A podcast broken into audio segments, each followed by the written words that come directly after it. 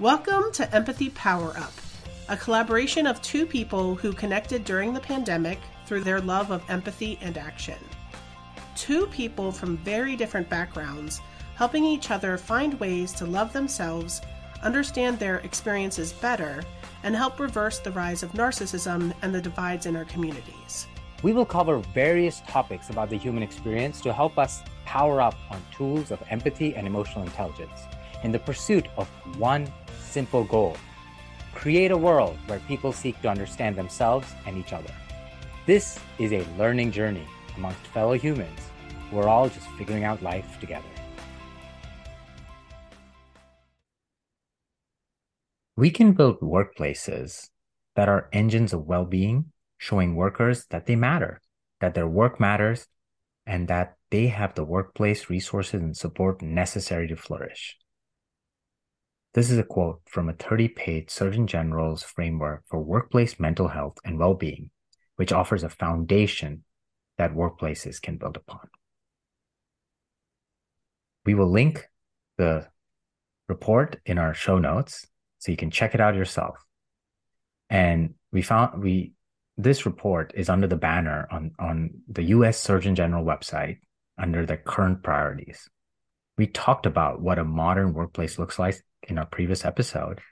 And in our journey to now build towards what a generative organization and a culture looks like, we found this report from the US Surgeon General, Dr. Murthy, and as part of the work from the federal government from the post pandemic, they have come together and published in 2022, October.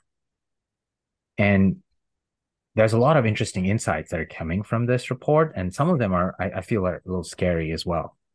The research survey discovered that 84% of respondents said that their workplace conditions had contributed to at least one mental health challenge. 81% want to move to a company that supports their mental health and well-being.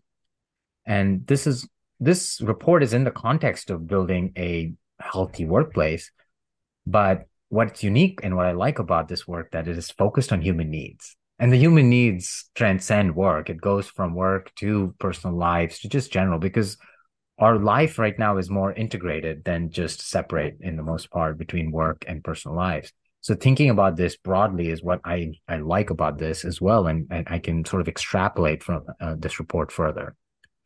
Um, when we work back from human needs, it enables this framework to be applied to our lives, our families, our communities. And what's great is that this is centered on equity and elevating worker voice. And we're going to talk more about this and we're going to leverage this report as a foundation and some of the work that Amy you've done in your book in in diving deep into each of these components and human needs so that we can start learning on how we can serve these needs because we all have them and how we can advocate for them and how we can iteratively build towards a life in a workplace and and community where we are centering our voice we are centering equity and we are working to fulfill these needs for ourselves and our community and our colleagues and our workplaces. So before we jump in, I wanted to t- dive a little bit into Dr. Vivek Murthy, who is uh, the United States Surgeon General, and he prioritized this creation of this framework because of his personal experience. It is based on 200 resources and built to support the outcome of workplace mental health and well-being. And I'd like to share a little bit of his story. Um, he grew up in Miami and he says he often spent his after school hours and weekends in the small clinic that his parents ran. And as he watched his immigrant parents work, he could see that their jobs provided them with not only a paycheck, but also the sense of purpose and dignity in community. The connection between their work and their mental health and their well being was clear, and they knew it. And so that's what that was a quote from him. Like he saw that. And for all the financial hardships and social struggles they faced during those years, their work allowed them to support the family and connect with others and find meaning. And seeing that, seeing Dr. their uh, his parents, Dr. Murthy, uh, seeing his parents work and help like this work help them thrive sort of inspired him to say, okay, look, this is work gives them meaning. It's fulfilling so many different needs. But we have a the data is telling us that there is there is in, a problem where people are reporting mental health issues working. And so how do we sort of get to this sort of quote unquote American dream that he witnessed through his parents as well? And so the pandemic sparked a reckoning among many workers who no longer feel that sacrificing their health, family, and communities for work is an acceptable trade off. Organizations are also increasingly aware of another trade off. When the mental health of workers suffers, so does workplace productivity, creativity, and retention. Hmm. So, what I see in this report is that Dr. Murthy and his office are really ringing the alarm bell for many people across the, the world and the US and they provide a case for change and a foundation to begin. And uh, as I read through this back in October, um, I realized that more structure and equitable access to healing is really needed to address some of these deep seated challenges that we're seeing. Um, and also, as I was reading, I also also saw how complex this all is, like how complex the system is that's been designed a certain way, but how complex it is to redesign and rethink what our workplaces might look like. Um, and it's also going to take multiple approaches to solve this big challenge that we're having. It's not a one silver bullet solution. So I it's really going to take us t- time to on the individual, the organization and societal level to make a dent into this problem. And there's so many facets to it. So that's that's the thing that i was thinking about when i was reading the report for the first time but um i'm also wanted to provide some like historical like significance here. I like to look at the past to help us understand the present. And i think about that story that you just shared um kevin and i think um, Dr. Murthy's parents are lucky to have found a job where they find purpose, they can see their dignity and their community within their work. And and also that that was something that they could support their family and find mean, meaning in this complex world that we're in. And so I think that's a very uh, it's it's something that I not every job allows us to have, you know. So our attitudes and behaviors around the workplace have shifted a lot since uh, Dr. Murthy was young. Um, in in a generation, I've seen my working class working class parents go from working in the same community and same company for 45 years to now I'm I'm an entrepreneur working in my fourth career and I'm always shifting and changing. So I don't can't even imagine being in a place for 45 years, right? And the workplaces aren't as invested in their employees. And then conversely, the loyalty of employees is waning as well. So I've been wondering how how much were our ancestors really invested in their work? Or were they living in fear that they shouldn't leave their job or they lose they they would lose their pension and have to start all over again? Or was their work a means to an end, to raise a family and to build a life that wasn't centered on work? And this, I'm sure eh, no, no stories like this are a monolith, but there's so many stories to tell and not one specific through line, I'm sure. Um, but those are the things that have been coming up for me. I also think about the role that women have played in the workplace, which has changed so drastically from when my parents were young. And I remember when my mother was young, she was told she could either be a secretary or a nurse. That's her, the two professions she could be, and that's it. And of course, there was an expectation that she'd be a homemaker and it pop out a couple children along the way. And that was the extent of the possibilities for her. So when she dreamed of a career, she was limited in her daydreaming. When she did select a career in nursing, she stayed in that position and held on for dear life to protect her family. So I know that so much has changed around us that our companies haven't kept up with the changes and needs of the workforce today. And I wanted to share a few interesting trends that have been happening in the past 50 years since the 1970s. Um, and this is research that I did in my book, but also since my book, going deeper in some of the works and lectures that I've done. And so uh, there's two interesting books that go deeper into culture, especially American culture, in the past 50 years. So um, after World War II until the mid 70s, p- places were getting more alike. And now they're getting less alike. And one of those factors is political difference. So, what is happening, and this is from Bill Bishop and Robert Cushing, he, they're the authors of The Big Sort. And they looked at publicly available data, data and they found that Americans are sorting themselves with people who look and think like us. And then we create homogenous communities. So these communities are becoming more different than each other. So those who are drawn to cities have more education, technically, usually have higher paying jobs, are are single compared to rural areas with more blue collar jobs, families, and lower cost of living. Um, that trend has been growing since the 1970s. And then a second statistic that has been occurring in the past 50 years is that we are becoming more individualistic and less focused on community.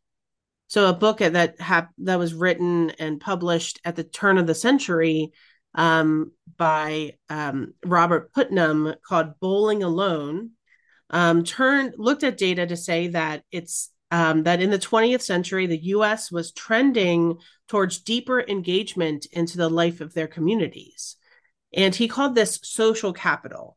So refers to the connections among individuals' social networks and the norms of reciprocity and trustworthiness that arise from them.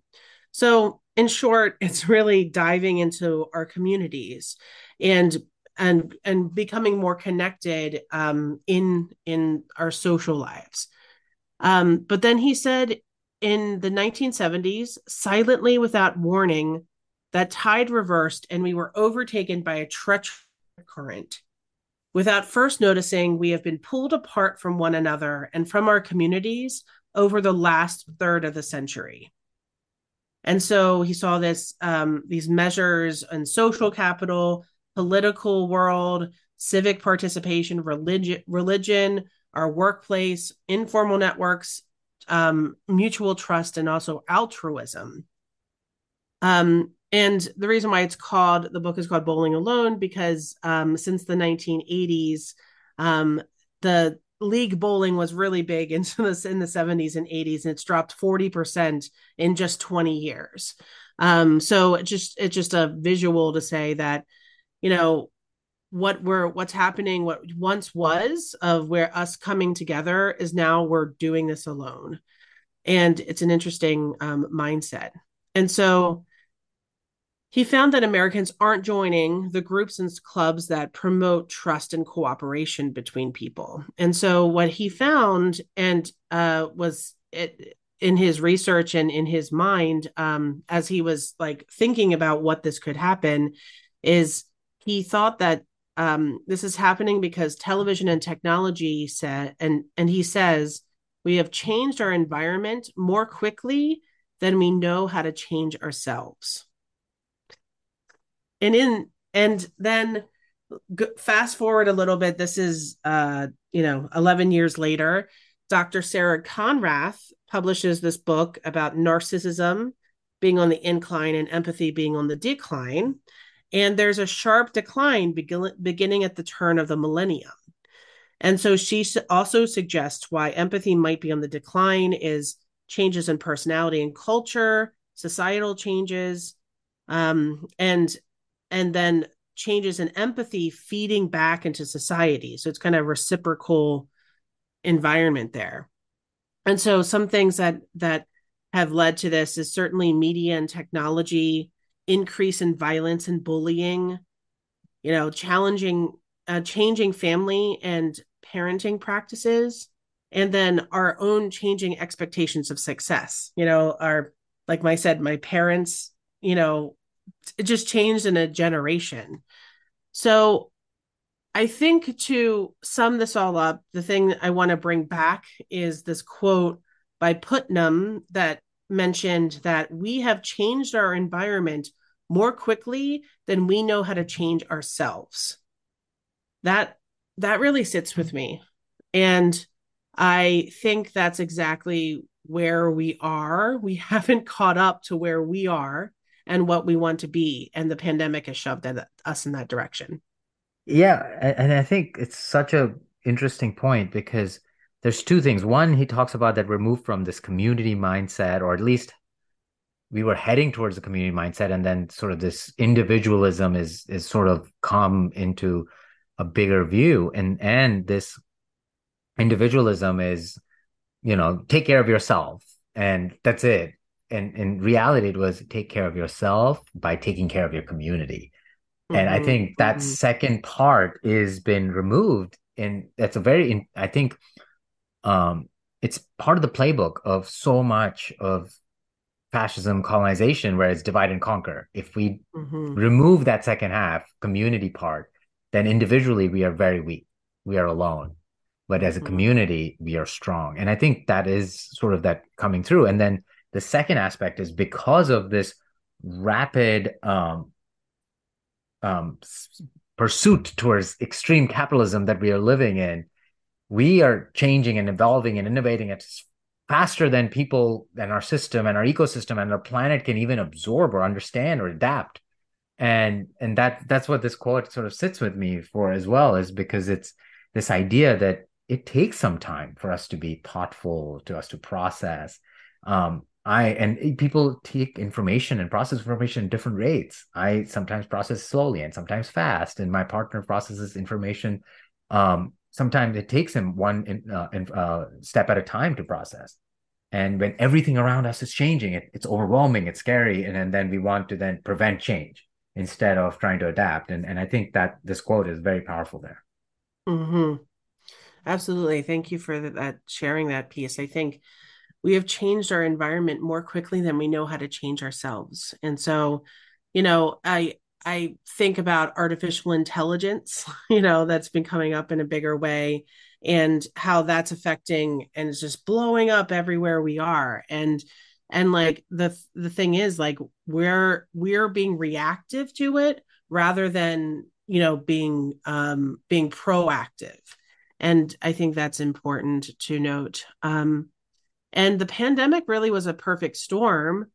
Uh, we are already heading in this direction that I was mentioning, and the series of global events, you know, for example, hate crimes against anti uh, Asian Americans, LGBTQIA, BIPOC communities, the murder of George Floyd and the uprisings around it, war in Ukraine, the rise of gun violence, like these are just like a few of the things that we've had to overcome just in the past like three or four years. Or we're still working on. Me. I don't even know if we have overcome. It's like we're still dealing with it, right? exactly. Yeah, and and it's it, and I I've been writing about it and thinking about it deeply. Like I feel like we're just at this crossroads as we emerge from the pandemic, where the pandemic is not over, right? and we have experienced collective and individual trauma. So uh, th- there's a um, a woman who uh, named Staci Haines, and she's the author of The Politics of Trauma. And she mentions that trauma is a sense of experiences and or impacts from social conditions that break or betray our inherent need for safety, belonging, and dignity. So if you look at those things that I mentioned and all the things we've gone through, this all of these things have been threatened you know our needs for safety belonging and dignity which shows we have so much trauma to process. And uh, and also through some some uh, re- latest data was saying that therapists to whom we go to process trauma trauma or unable are unable to meet the demand um, a 2022 American Psychological Association study that found that six in 10 psychology, because psychologists are no longer have openings. Um, the need for therapy is soaring. Um, about three quarters of practitioners are seeing their waitlist expand. And in that same period, almost 80% of practitioners report an increase in patients with anxiety disorders, and 66% have seen an increase in those needing treatment for depression. So that's if you can get into the room, right? Into into see a therapist. But and the sheer cost of therapy makes it out of reach for many Americans who are trying to make a decision to put food on the table or to manage their mental health. So that that's showing a bleak picture. We're coming out of this. Our workplaces are not working for many of us now um, because we have not been able to catch up with with the changes that are happening around us. And according to Gallup's State of Work Global Workplace Report, 60% of workers are emotionally detached, 19% are miserable, uh, only 30% really feel engaged, and you know, more than half of workers are stressed at their jobs daily. 41% are worried, 22% are sad, and 18% are angry. And one in five workers plan to quit in 2022. And more than two thirds of those people who they inter- talk to are seeking more fulfillment at work. So it's it's interesting to see that. So it's um you know even it's more even more potent for women as for every one woman promoted this year two decided to leave. Um, and this is in the leadership roles. Um, and this is a mckinsey and company study that was done with lean in. People with women do more sponsorship hold dei responsibilities and check in with employees more on wellness workload and balance.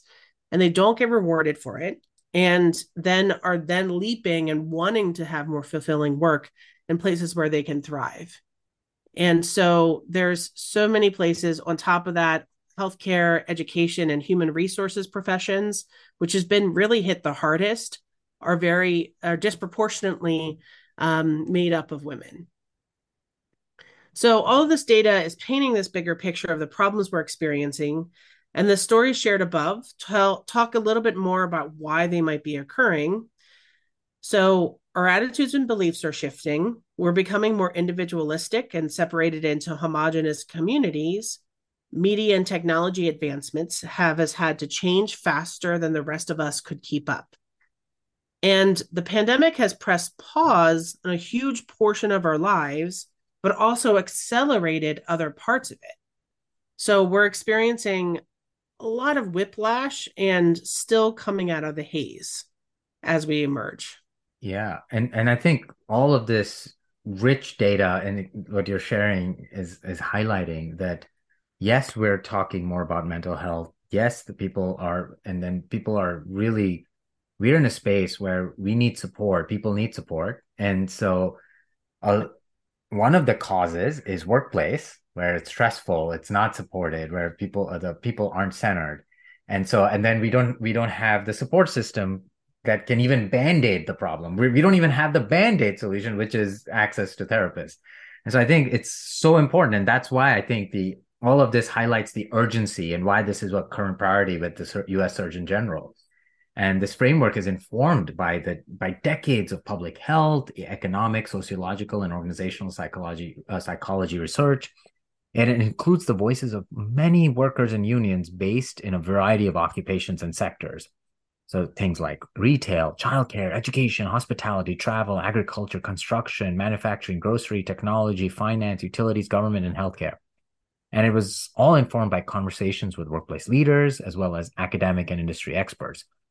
While all of this, uh, it was not an exhaustive literature review of the uh, of the evidence base. The framework was developed based on uh, desk research as well as numerous conversation expert roundtables.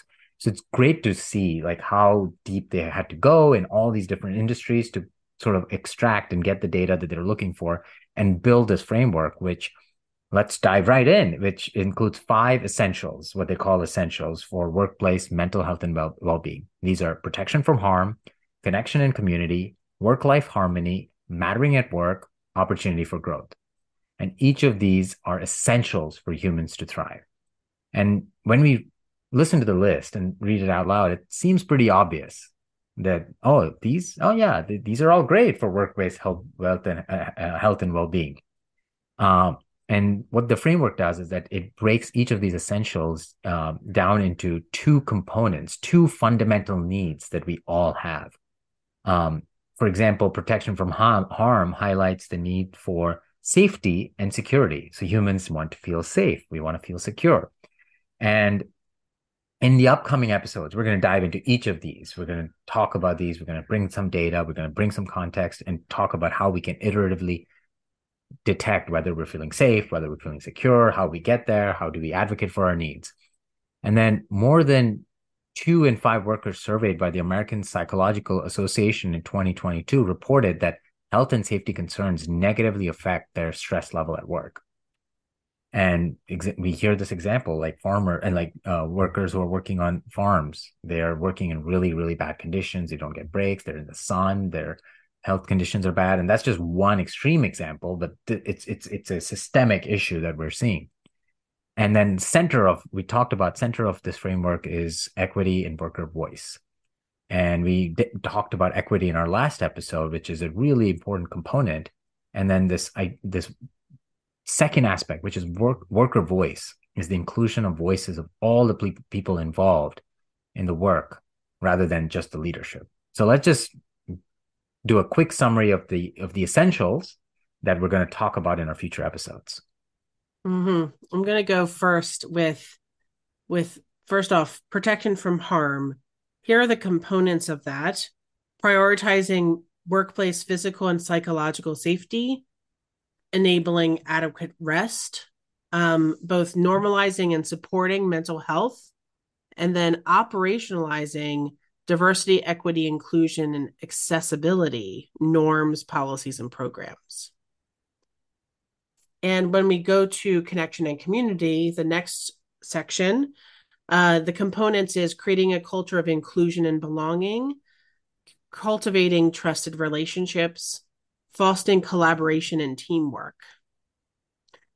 And then the third grouping is is around work life harmony, and that is comprised of um, creating more autonomy over how our work is done, making schedules fle- flexible and predictable as possible, um, increasing access to paid leave, and respecting our boundaries between our work time and our non-work time which is something that showed up in the pandemic um, in a big way. Like it all blended together. And so now we have to respect those times.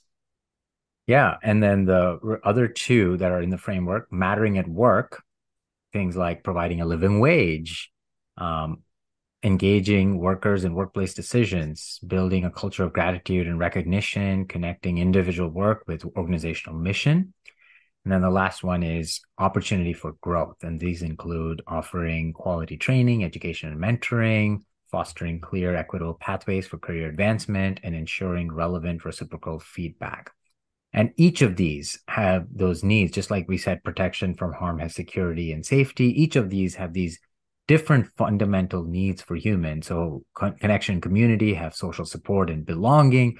And as you can see, when we hear the, the hear these words, um, you're like, yeah, I want social support. I want to feel belong, uh, the sense of belonging. Work life harmony has autonomy and and and wanting flexibility. So we can, everyone's life is different, so we can sort of work in our condition instead of trying to apply everyone else's uh, um, flexibility. And then mattering at work has dignity and meaning. We want to have a sense of meaning. We want to feel like we have a we, uh, we have we're maintaining our dignity opportunity opportunity for growth as learning and accomplishment so all of these needs sort of come together and we're going to dive deep into each of these mm-hmm.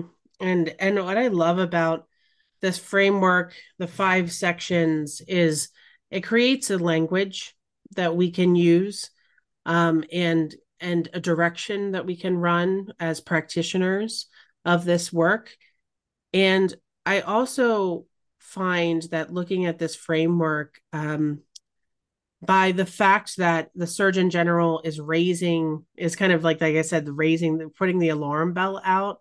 It's it's essentially saying that this is a problem. We're recognizing it. It's been a long time coming, uh, but now now people will kind of band together hopefully and and and you know that's why we're sharing this on the podcast so that we can align our work and our efforts in that direction. It's kind of showing say like okay we're running in this direction and it's providing um, some plain language ways of doing it. But the thing is we have we have this fire lit underneath us but there's no pathway to do that right so there's this five spokes of the framework and the 10 subtopics underneath and this season um, we'll be focusing on that. And we'll look at it we'll definitely be looking at it through the lens of empathy compassion humility um, which i see as the through line that connects all these pieces of this framework together. So and and so in short i think if we bu- build a culture of compassion and empathy we're able to hold our mental health and well-being at the same time. So these were the kinds of thoughts that went into um, building building my own framework around called the empathy and action framework which takes kind of this whole body approach to redesigning the systems that we're in. So what I what it does, and I've even expanded upon it. I've even changed the name of it um, since I published my book. But it focuses on our head, our heart, our hands, and then even our gut feelings and intuition. Right, like what is our gut feeling telling us? Because that guides us, and it makes it all real and turns it into this actionable insights into the problems that we're facing. So you know the first episode we had we asked how might we collaborate and engage with people in a 21st century? Right? How how can we uh, focus on purpose that guides us? And it's helping us to change the system for everyone that we can co-create that system. Um, so this framework grew out of a challenge that I was given four years ago to build a 21st century government agency. You'll hear that story in this this season um, but I was definitely well before my time working in the federal government. That framework never really got realized, but now I can go, be outside and kind of share that story and build this framework out. And many iterations later, um, I revisited this initial framework that I created. And underneath all of it is this idea that we have to get a movement of people to make change happen but also there's some mandates that we need to kind of have at the top of it. So sometimes we need incentives to act and policies and structures to create that world. So, you know, just to t- tell a little bit more about this framework, I have an entire guide that goes deep. If you want to, I'll put in the show notes so you can view it if you want to. But when I talk about the heart, um, which is where the framework starts, it's we're looking at like what is what do we want to do if we have to center around purpose and people? We and if we don't start there we're we're actually lost the why of why we're doing this work. The head is focused to our minds and our brains and how we're conditioned looking at the principles and values that guide us and then also seeing what kind of policies do we want to set for ourselves and in the systems that we're in the hand is also how we put this into action. It's the practices we do every day, it's the process by which we do our work, but also how can we center that on empathy, equity, and that humility? And, um, you know, at the end of the day, how do we learn new skills and look at our process in a different way to make it better in the long run for everybody? And the thing that I added was this idea of gut, right? This intuition, the sensing that we need to do to sense what the what the world needs from us, what other people need at the end of the day.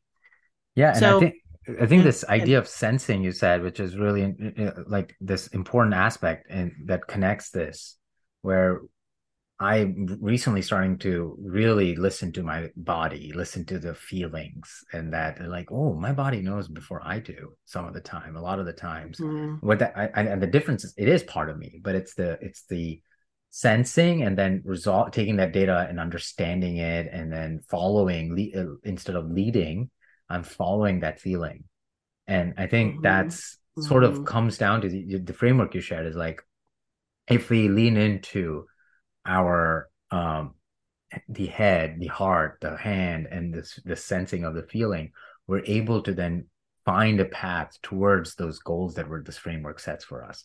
And all of this sort of we, you know, the podcast is called a podcast is called Empathy Power Up. So it makes sense that we're we're able to see the connection between what what a healthy workplace and what uh, you know where we can have well-being it comes from this this um, empathy foundation. Hmm yeah and and that's that's what i i've been seeing is that like we haven't been able to catch up. Our our systems haven't been able to catch up to where we are. Um and so i think that that is something that is just so important and also just like that sensing piece noticing what's around us and incorporating that into how can we be better uh, create better culture for ourselves and a better structure that works in a bigger way um, and so to kind of close the, up this episode i wanted to share some principles that that i uh, i write about and i think about when it comes to um, as we lead this framework. And I think this is a good place where the mental health and well-being framework by the Surgeon General's office and my framework come together. And number one, uh, there's three principles. The first one is lead with humanity. So humans are wired for connection and relationships. So we have to build a community rather than a network that only sees a portion of who we are. So honor lived experience and people with living experience. So the workers, what are they experiencing? How do you bring their voice to the work? And go from individual to collective good, centered on those those voices that might have been quieted in the past, and um, and those dominant ones might have been heard before, but let the other ones speak. Number two, be participatory and open so this is a place where we're now moving from a place of taking power that uh, people once had and sharing it with others. Co-create with people who would be affected by the change you seek to make or give that some power to them. So and create in an open and transparent way and other people can get involved as you do this work. And it involves like a different mindset. And number 3 is embrace change and our lives are constantly changing around us. We're even changing inside of ourselves, um, but we don't always have control on what happens to us. We can choose how to respond. Um, and that's the only thing we really have control over. And we have to trust our intuition, our experience. At the end of the day, all that's will that will guide us in this bigger world as we go into trusting our gut. And so um the quote I want to live, leave us with today, and then I'll go into our final question for this episode is this quote by Margaret Mead that has stayed with me for years now, but I think this is related to what we're about to talk about this season. And it's uh, never doubt that a small group of thoughtful, committed citizens can change the world. Indeed, it's the only thing that ever has. So, the question we have for you today is to take a look at that framework for mental health and well being. What areas does your inner child want Empathy Power Up is produced by and Amy what is J. most Wilson lacking and Kevin in Shah. your current work Two people scenario? who bonded over their love for creating a deeper sense of empathy in the world. You can reach Amy at Real Amy J. Wilson and Kevin at Shah Kevin.